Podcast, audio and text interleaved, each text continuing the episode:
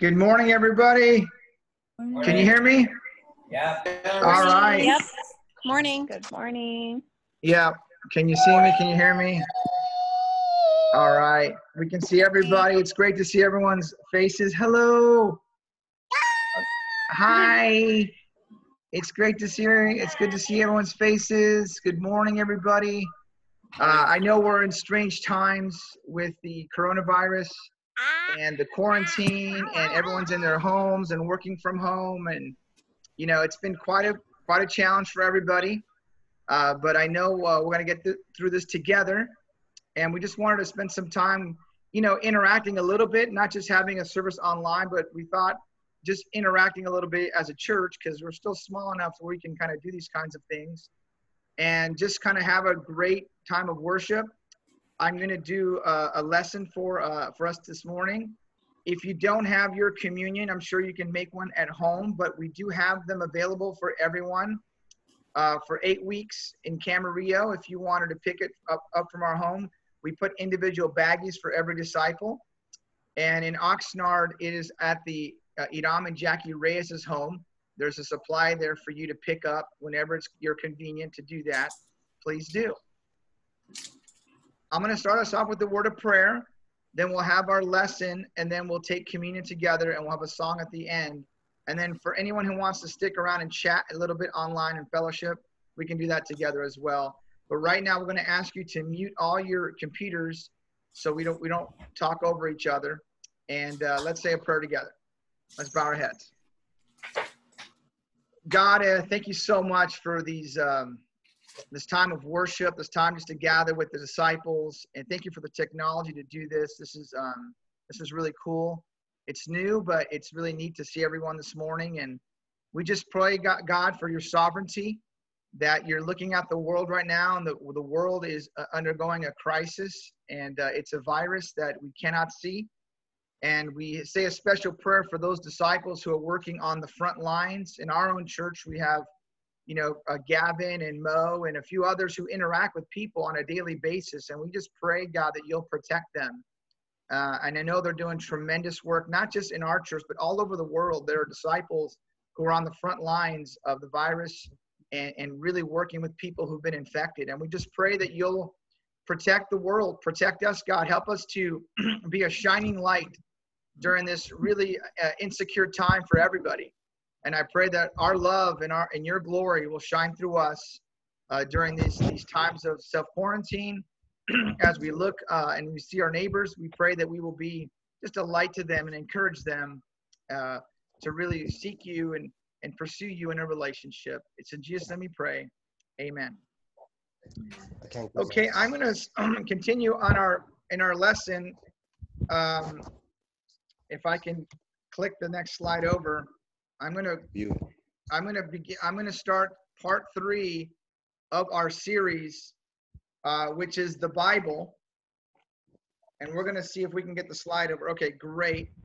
Um, how do I go back? Okay, there, there we go. The Bible. Now, most of us have have had the Bible in our life, have read it, uh, most people know the Bible stories, but not many people know how, in fact, we got the Bible. And how we got the Bible is different from how we got your Bible or my Bible. I was able to buy it at the store or get it on an app, but the Bible itself has a, an, an amazing saga, an amazing story that I want to I want to go through this morning. And it's really important for our faith because when you realize how the Bible came to be, you begin to really put a lot of faith in how God was writing it, putting it together, and making making it available for us to read and encourage our faith.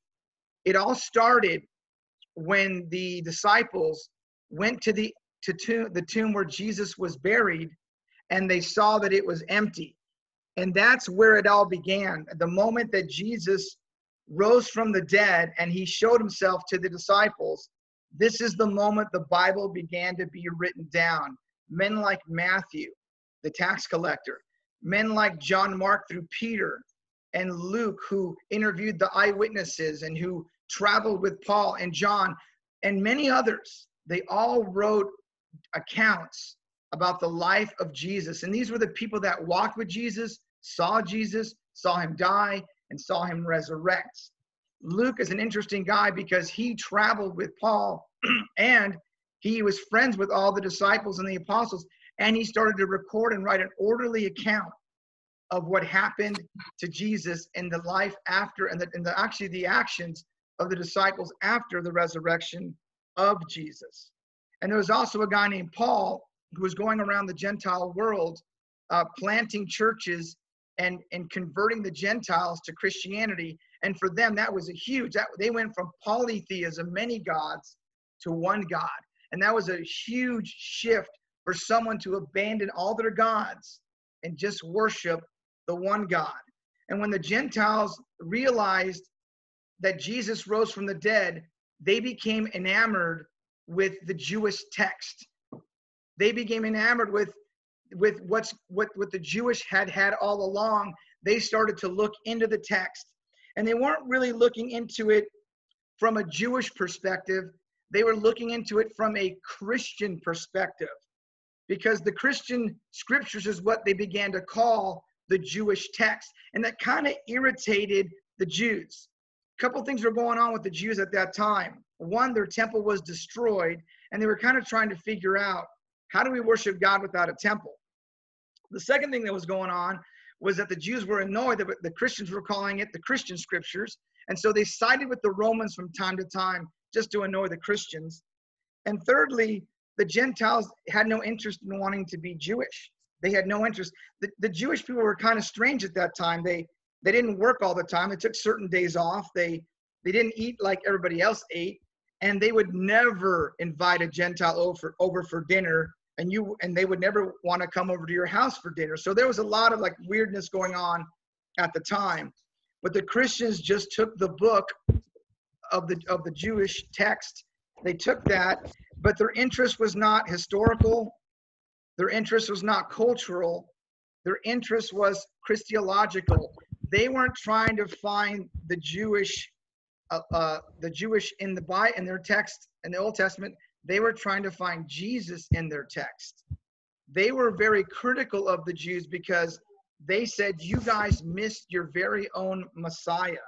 You couldn't even recognize that Jesus was the Messiah. You guys couldn't even interpret your own scriptures.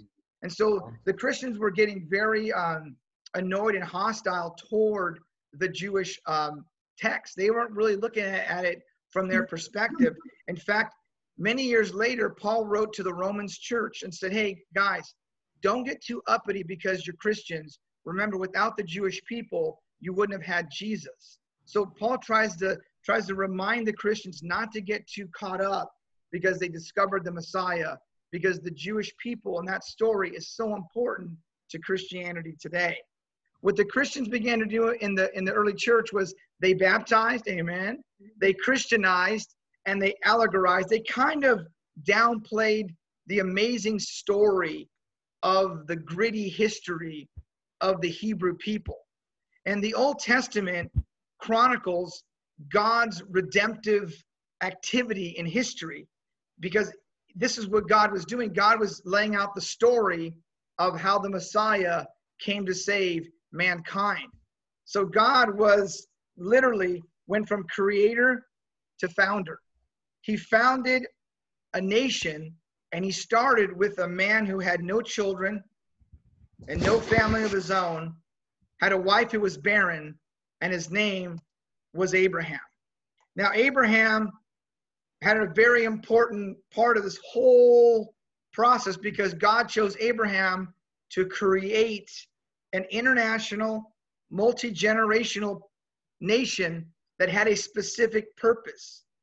And this nation that God established through Abraham would grow and would grow like the stars in the sky or the sands in the seashore. And they populated, and it was a full blown nation.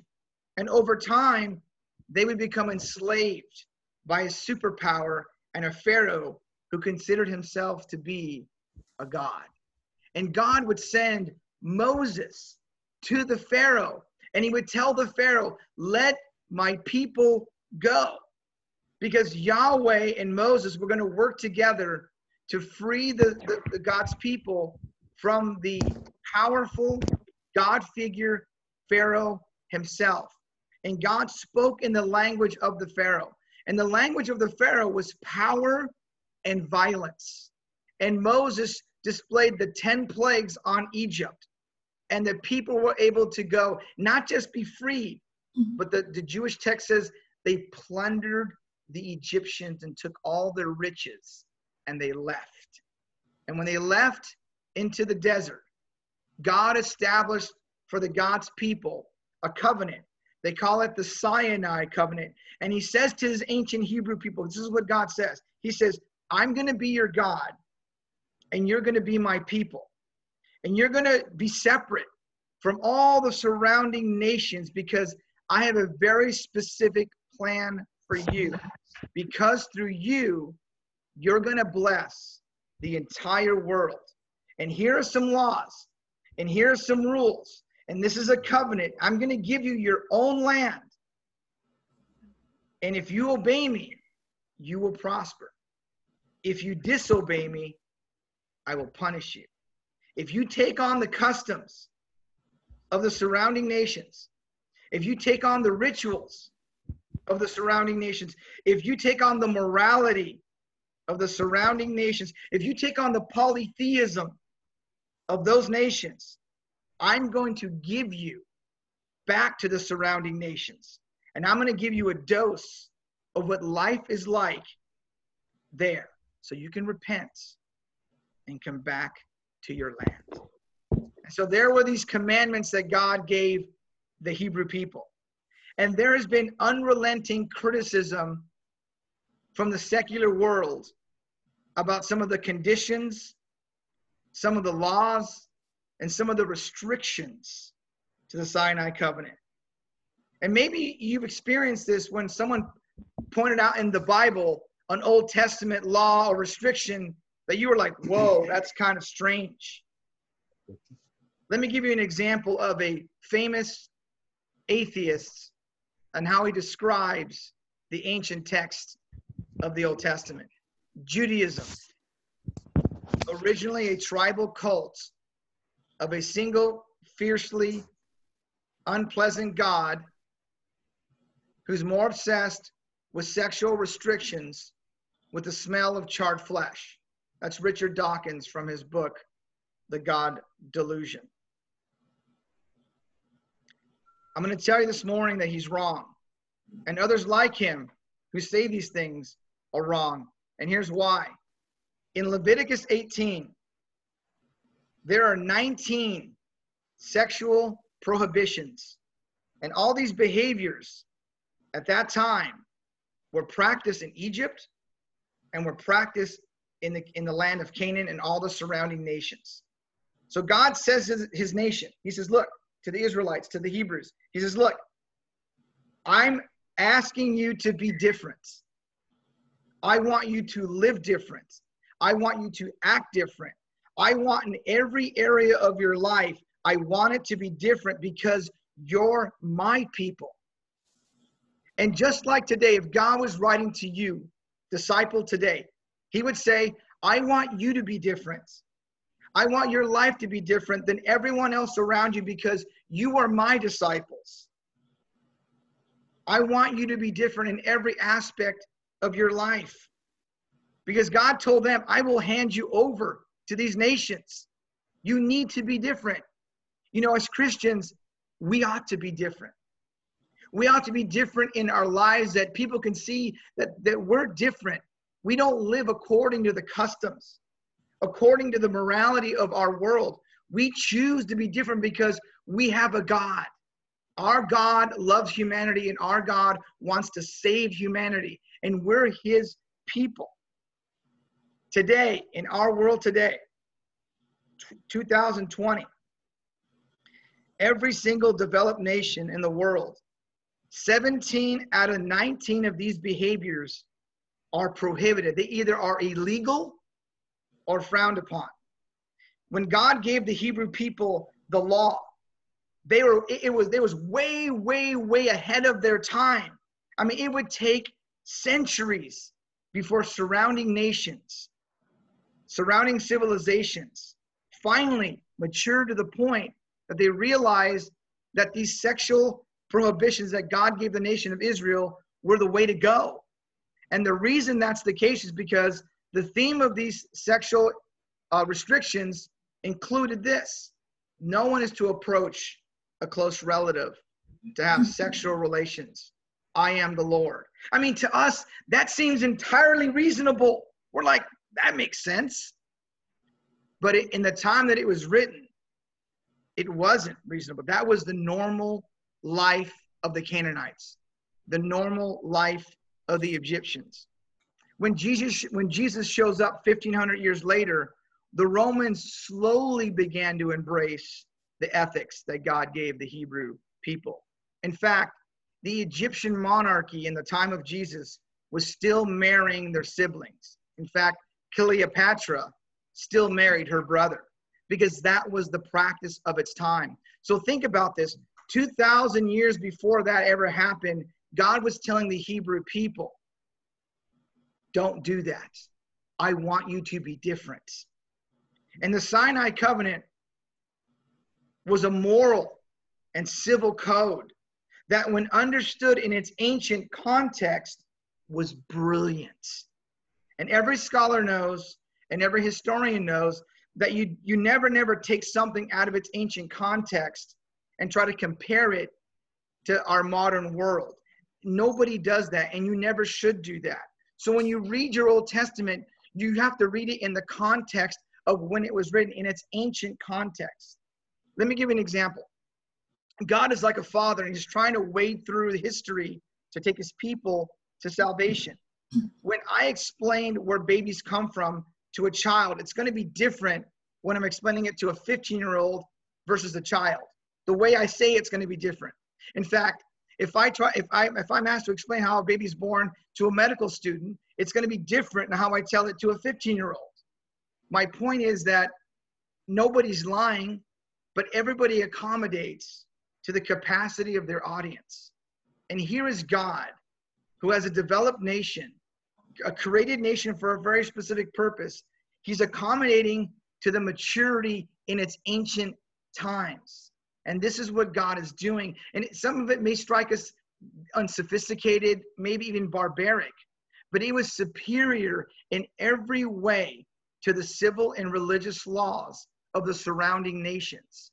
The protection afforded to the most vulnerable people of its time the, the was revolutionary the women um, the servants the the foreigners and children all fared better under hebrew law than, than did their counterparts in the surrounding nations why because the hebrew people believed that men and women were made in the image of god the one god yahweh god and everyone was born with an inherent dignity. And so they believed that the creation of humanity was the pinnacle of God's creation. Then, against better wishes over time, the pinnacle of man's creation, God's nation under, under Abraham, God would be their God and he would be their people. The people, against God's better wishes, they wanted a king. In fact, there was many kings. And it didn't go well for the, for the nation of Israel. It didn't go well at all. Because when a nation has a king, most of the time it was a disaster because they raised your taxes, they took your sons to war, they had multiple wives, like it's really complicated, and they had all the power. I mean, the kings began to look around and says, you know what? We want to be like everybody else. And that's what the nation of Israel was like. We want to be like the surrounding nations. Give us a king. And God's like, that's not a good idea, but I'll, I, I won't override what you want. And so God allows them to have a kings. And the kings of Israel, they looked around the nations and they noticed that everyone had temples. So we have to have a temple. So they build God a temple, but there was one thing missing in their temple that all the other nations had. They didn't have an image of their God. In fact, God says, Don't create an image of me. And all the other nations had an image of their God, but the Hebrew people did not have an image. And everyone thought that was kind of strange because God says, Don't make anything of me because nothing can contain me. There's no wood or stone or sticks that can represent me. And eventually, these kings, they misbehave and they do things they shouldn't do. And so what God would do then was God would send prophets to warn them and to correct them. You know, some of the Hebrew Bibles, a good chunks of it, like Jeremiah and others, are the are the rants and the ravings and the writings and the warnings and the illustrations of these prophets.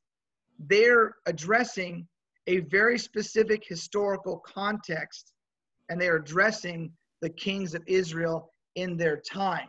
So when you read the Old Testament, you need to read it in that context because occasionally, occasionally, a prophet would speak beyond their historical context to a future day when God would do something through their nation for all the nations.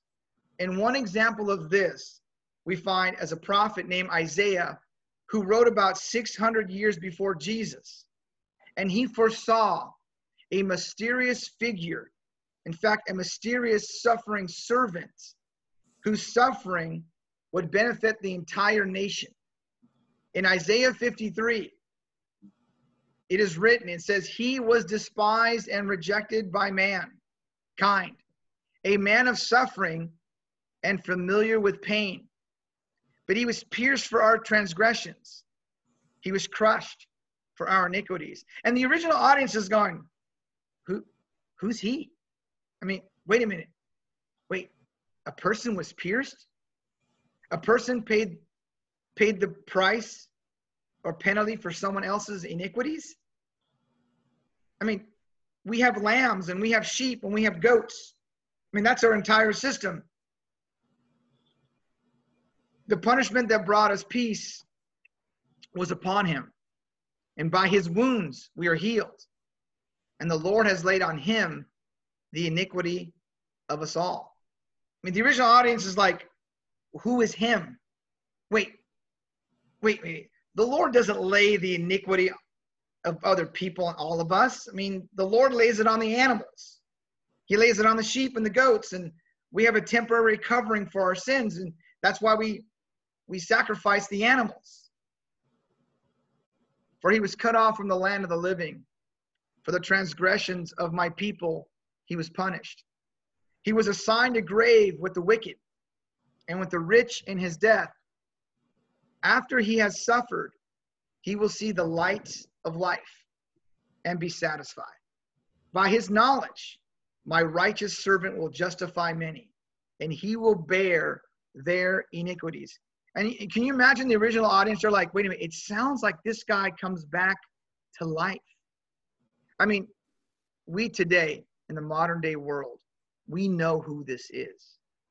Yet, in its ancient context, the people were curious who this could be. And this would be the eventual Messiah that they always hoped for. This Messiah, the, suffer, the servant who would suffer and would see the light of life. And over and over, Israel is reminded that they were a divine end to a means, or divine means to an end. And the story of the Old Testament is, is magnificent. And the Christians in the New Testament were, were kind of ignoring the history of it. And they were they were they were kind of like it's okay, we just want Jesus. But to miss the Old Testament is you miss this epic saga where God he wades into the fray and plays by the rules of the kingdoms of this world in order to usher in a kingdom not of this world. That's what God was doing when he was putting together the Bible, when he was putting together the story.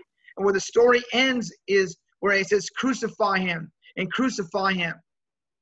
And that was the suffering servant, the Messiah. The Hebrews called this the Old Covenant or the law or the Torah. The Christians called it the Old Covenant, excuse me. And the Old Testament is an amazing story. So if you ever get a chance to read the Old Testament, it's an amazing saga of an ancient people struggling to survive in a world where food was scarce, enemies were real, and death was just a minor infection away. I'm not talking about today, even though it sounds like today. It's the reality of the Old Testament world. Okay? Where food is still scarce today, toilet paper is scarce, the enemy is hidden, and death is just a minor infection away. is still real for us today, but he was even more real back then. In spite of all that, the people clung to God and God clung to his nation, careful not to override their freedom with his presence. I mean, it's a it's a gritty ancient story with a divine purpose. And the purpose was announced to God through Abraham, and which was fulfilled about 200, I mean, 2,200 years later, when a Jewish carpenter discovered that his fiance was pregnant. And the Apostle Paul put it best. It says, when the time set had fully come, meaning the time set, meaning when everything that had happened needed to happen. When the man Abraham had a family that grew into a nation, God sent his son, born of a woman, born under the law. Because before the before the lawgiver was given, they needed a tutor, and that was the law. To redeem those under the law that we might receive adoption to sonship. The storyline of the Old Testament should cause all of us just to fall to our knees in gratitude.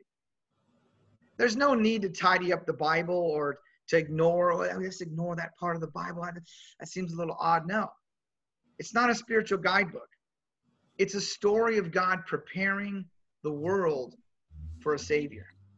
That's what God is doing. And as time went on in the second century, the church incorporated the Hebrew Bible into the Christian worship and they gave it a new name. They started to call it the Old Covenant and the Old Testament because they believed that God established a new covenant for everyone. But still, there was no Bible in the second century.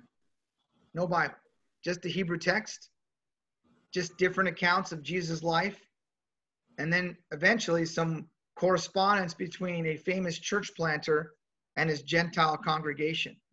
All of this, all of this is happening as we look as we look back into the how Bible came to be.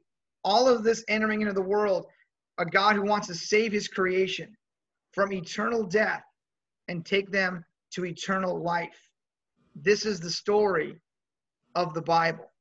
And Jesus' death on the cross was the ultimate I love you. I'm willing to die for you. Here I am. And as the Israelites clung to their clung to God and God clung to them, we need to have a perspective about how this book that we read every day came to be. It's an epic saga. So if you don't read your Old Testament, I encourage you to read your Old Testament. It will take you to the New Testament, and in the New Testament, you'll find this that Jesus, the Son of God, resurrected on the third day. And because of that, it gave us a chance for us to have a new life. This is the epic saga. This is the Bible. And if you have one of these in your hand, or you're going to make your own communion, which is fine, we're going to take a moment just to celebrate together the death, the burial, and the resurrection of Jesus. Let's take the elements at this time after I pray. Father, thank you for Abraham, to all the history of the Old Testament, all it leading in the right time for Jesus to be born through Mary and to live a life and a ministry to show us the way and to model the way and how to be different, live different. And the third day, God, after his death, he was resurrected to life. And we celebrate that this morning, God. We examine our hearts this morning. We examine where we're at spiritually, God.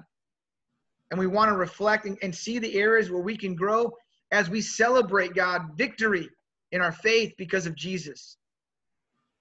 And God, we want to say thank you. And we're so grateful for the story that you've laid out for us that we have every opportunity to do. We could read it and we could understand it and we can know and we can learn lessons from our from our forefathers before us. It's in Jesus' name we pray. Amen.